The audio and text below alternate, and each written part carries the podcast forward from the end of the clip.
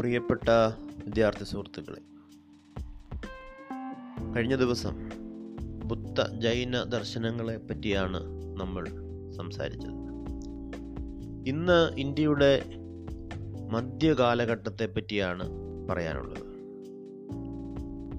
ഇന്ത്യയുടെ മധ്യകാലഘട്ടം, middle ages എന്ന് നിങ്ങൾ കേട്ടിട്ടുണ്ടാവും. നേരത്തെ ചരിത്ര പുസ്തകങ്ങളിൽ പ്രധാനമായും ഉദ്ദേശിക്കുന്നത്, ഇപ്പം നമുക്കറിയാം, രണ്ടായിരം വർഷമാണ് ക്രിസ്തു വർഷത്തിൽ കടന്നുപോയിരിക്കുന്നത്. അപ്പം അതിനകത്ത് ഈ ആയിരം വർഷം കഴിയുന്നൊരു കാലഘട്ടമാണ് മിഡിൽ എന്നുദ്ദേശിക്കുന്നത്.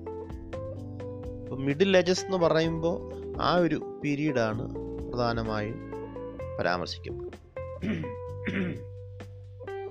ഇന്ത്യൻ ചരിത്രത്തിലും ആ മധ്യകാലഘട്ടം ഒരു കൾച്ചറൽ സിന്തസിസിൻ്റെ കാലഘട്ടമായിരുന്നു, സാംസ്കാരിക സമന്വയത്തിൻ്റെ കാലഘട്ടമായിരുന്നു.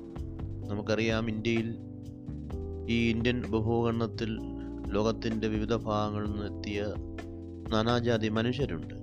അവരെല്ലാം കൂടി കൂടി സമഞ്ജസമായി സമ്മേളിച്ച ഒരു സങ്കര സംസ്കാരമാണ്. ഒരു സംസ്കാരത്തിനും തനതായ ഒന്ന് പറയാനില്ല, പരസ്പരം കൊടുക്കൽ വാങ്ങൽ നടത്തുന്നവയാണ്. തുർക്കികളും മുഗളന്മാരും ഇന്ത്യയുടെ സാമൂഹ്യ സാംസ്കാരിക മേഖലകളിൽ ധാരാളം സംഭാവനകൾ ചെയ്തിട്ടുണ്ട്.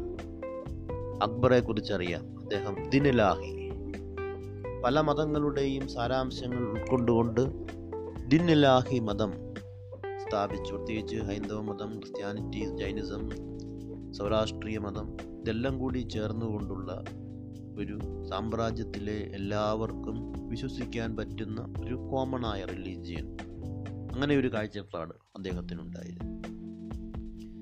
അപ്പം അങ്ങനെ പല മതങ്ങളുടെയും നല്ല എലമെൻസ് മെർജ് ചെയ്യുന്ന ഒരവസ്ഥ അവിടെ കാണാൻ സാധിക്കും. സൂഫി ഭക്തി പാരമ്പര്യമാണ് പ്രധാനമായും മധ്യകാലഘട്ടത്തിൽ നമുക്ക് കാണാൻ സാധിക്കും.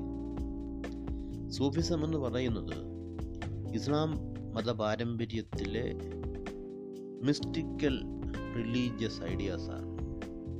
ഗൂഢാത്മകമായിട്ടുള്ള ഒരു യോഗാത്മകമായിട്ടുള്ള ഒരു മതത്തിൻ്റെ വശം. അതൊരു പതിനൊന്നാം നൂറ്റാണ്ടോടുകൂടി ഒരു മൂവ്മെൻ്റായിട്ട് തന്നെ വരികയാണ്. അവർ ദൈവവുമായുള്ള നേരിട്ടുള്ള ഒരാശയവിനിമയം, അതാണ് ഉദ്ദേശിച്ചത്. ദൈവവും മനുഷ്യനും മനുഷ്യർ തമ്മിൽ സ്നേഹത്തിലധിഷ്ഠിതമായ ഒരു പാരസ്പര്യം പാരസ്പര്യം. അതുകൊണ്ട് ഓരോ മനുഷ്യനും ദൈവത്തിൻ്റെ പ്രതിരൂപങ്ങളാണ്. എല്ലാവരിലും ദൈവത്തെ ദർശിക്കാം. പവിത്രമായ ഹൃദയത്തോടുകൂടി, വിശുദ്ധമായ ഹൃദയത്തോടുകൂടി ദൈവത്തെ സാധിപ്പിക്കാം എന്നുള്ള നിലപാടാണ്. പ്രത്യേകിച്ച് അവരുടെ അസറ്റിക് പ്രാക്ടീസസ്, സന്യാസ തുല്യമായിട്ടുള്ള ജീവിത രീതി, എല്ലാവരെയും ഉൾക്കൊള്ളുന്ന അവരുടെ ദർശനം, ഒരു ഹിന്ദുവെന്നോ മുസ്ലിമെന്നോ വ്യത്യാസമില്ലാതെ എല്ലാവരോടും ഒരേപോലെ മനുഷ്യരെ എല്ലാം ഒന്നായി കാണുന്ന ഒരു വിശ്വാസ സംഹിത, അതാണ് സൂഫിസം മുമ്പോട്ട് വെച്ചത്. ഭക്തി പാരമ്പര്യവും ഏതാണ്ട് അതോട് ചേർന്ന് പോകുന്ന ഒന്നാണ്. ദൈവത്തിൻ്റെ മുമ്പിലുള്ള പൂർണ്ണമായ കീഴടങ്ങൽ, supreme surrender, devotional surrender to a supreme God, അത് ബുദ്ധ പാരമ്പര്യത്തിൽ നിന്നൊക്കെ ഇവോൾവ് ചെയ്ത് വന്നിട്ടുള്ള ഒന്നാണ്. പ്രത്യേകിച്ച് സൗത്ത് ഇന്ത്യയിൽ രൂപപ്പെട്ടു വന്ന ഒന്നാണ്. വ്യവസ്ഥാപിത ബ്രാഹ്മണിക ദർശനങ്ങളിൽ നിന്ന്, വിശ്വാസത്തിൽ നിന്ന് വ്യത്യസ്തമായി ഉള്ള ഒന്നാണ് ഭക്തി പാരമ്പര്യം. ജനകീയമായിട്ടുള്ള ഒന്നാണ്. മതത്തിലെ, സമൂഹത്തിലെ വളരെ ഹൈറാർക്കിക്കലായ, ഏറ്റവും ഉയർന്ന ശ്രേണിയിൽ നിൽക്കുന്ന, ദൈവത്തോടും പൂജാതി കർമ്മങ്ങളോടും ചേർന്നു പോകുന്ന ഉയർന്ന വർഗത്തിലെ ആൾക്കാരിൽ നിന്ന് വ്യത്യസ്തമായി സമൂഹത്തിലെ സാധാരണക്കാരായ ജനങ്ങൾ ഇതിൻ്റെ ഭാഗഭാക്കാകുന്ന, പ്രത്യേകിച്ച് സ്ത്രീകൾ കൂടി ഉൾക്കൊള്ളുന്ന ഒരു വിശാലമായ ആധ്യാത്മികമായ ജയമായിരുന്നു ഭക്തി പ്രസ്ഥാനം. കബീറും നാനാക്കും ചൈതന്യനും തുളസിദാസും ഒക്കെ നമ്മൾ പറഞ്ഞിട്ടുള്ളതാണ്. കബീറിൻ്റെയൊക്കെ കഥ നിങ്ങൾ കേട്ടിട്ടുണ്ടാവും. കാരണം മരിച്ചപ്പോൾ മുസ്ലിങ്ങളും ഹിന്ദുക്കളും ശവശരീരം ദഹിപ്പിക്കുന്നതിന് വേണ്ടി അവകാശം ഉന്നയിച്ചു. തർക്കം പരിഹരിക്കാനായി അദ്ദേഹത്തിൻ്റെ ഡെഡ് ബോഡിയിൽ നിന്ന് അതിന് മുകളിൽ വിരിച്ചിരിക്കുന്ന തുണിയെടുത്ത് മാറ്റിയപ്പോൾ ഒരു കൂട്ടം വെള്ള മുല്ലപ്പൂക്കളാണ് കണ്ടതെന്നൊക്കെ കഥകൾ നമ്മൾ കേട്ടിട്ടുണ്ട്. ഇത്തരത്തിൽ ഹിന്ദുവെന്നോ മുസ്ലിമെന്നോ വ്യത്യാസമില്ലാതെ മനുഷ്യനെ ഒന്നായി കണ്ട ഒരു വലിയ ദർശനമായിരുന്നു ഭക്തിപ്രസ്ഥാനം. ഭക്തിപ്രസ്ഥാനത്തിൻ്റെ സവിശേഷതകളാണ് പ്രധാനമായി നമ്മൾ മനസ്സിലാക്കേണ്ടത്. ആറ് സവിശേഷതകൾ പുസ്തകത്തിൽ രേഖപ്പെടുത്തിയിട്ടുള്ളത് നിശ്ചയമായി നിങ്ങൾ നോട്ട് ബുക്കിൽ എഴുതി സൂക്ഷിക്കേണ്ടതാണ്. ഒന്നാമത്തേത് ഫെയ്ത്ത് ഇൻ ഗോഡ്, ഈശ്വരവിശ്വാസം. രണ്ടാമത്തെ പ്യൂരിറ്റി ഓഫ് ഹാർട്ട്, പവിത്രമായ ഹൃദയം, മനസ്സ്. മൂന്നാമത്തേത് ഹൈന്ദവ ഇസ്ലാം ഐക്യം, ഹിന്ദു മുസ്ലിം ഐക്യം, ഹിന്ദു മുസ്ലിം യൂണിറ്റി. വിഗ്രഹാരാധനയെ പൂർണ്ണമായും എതിർത്തിരുന്നവരായിരുന്നു ഭക്തിപ്രസ്ഥാനം.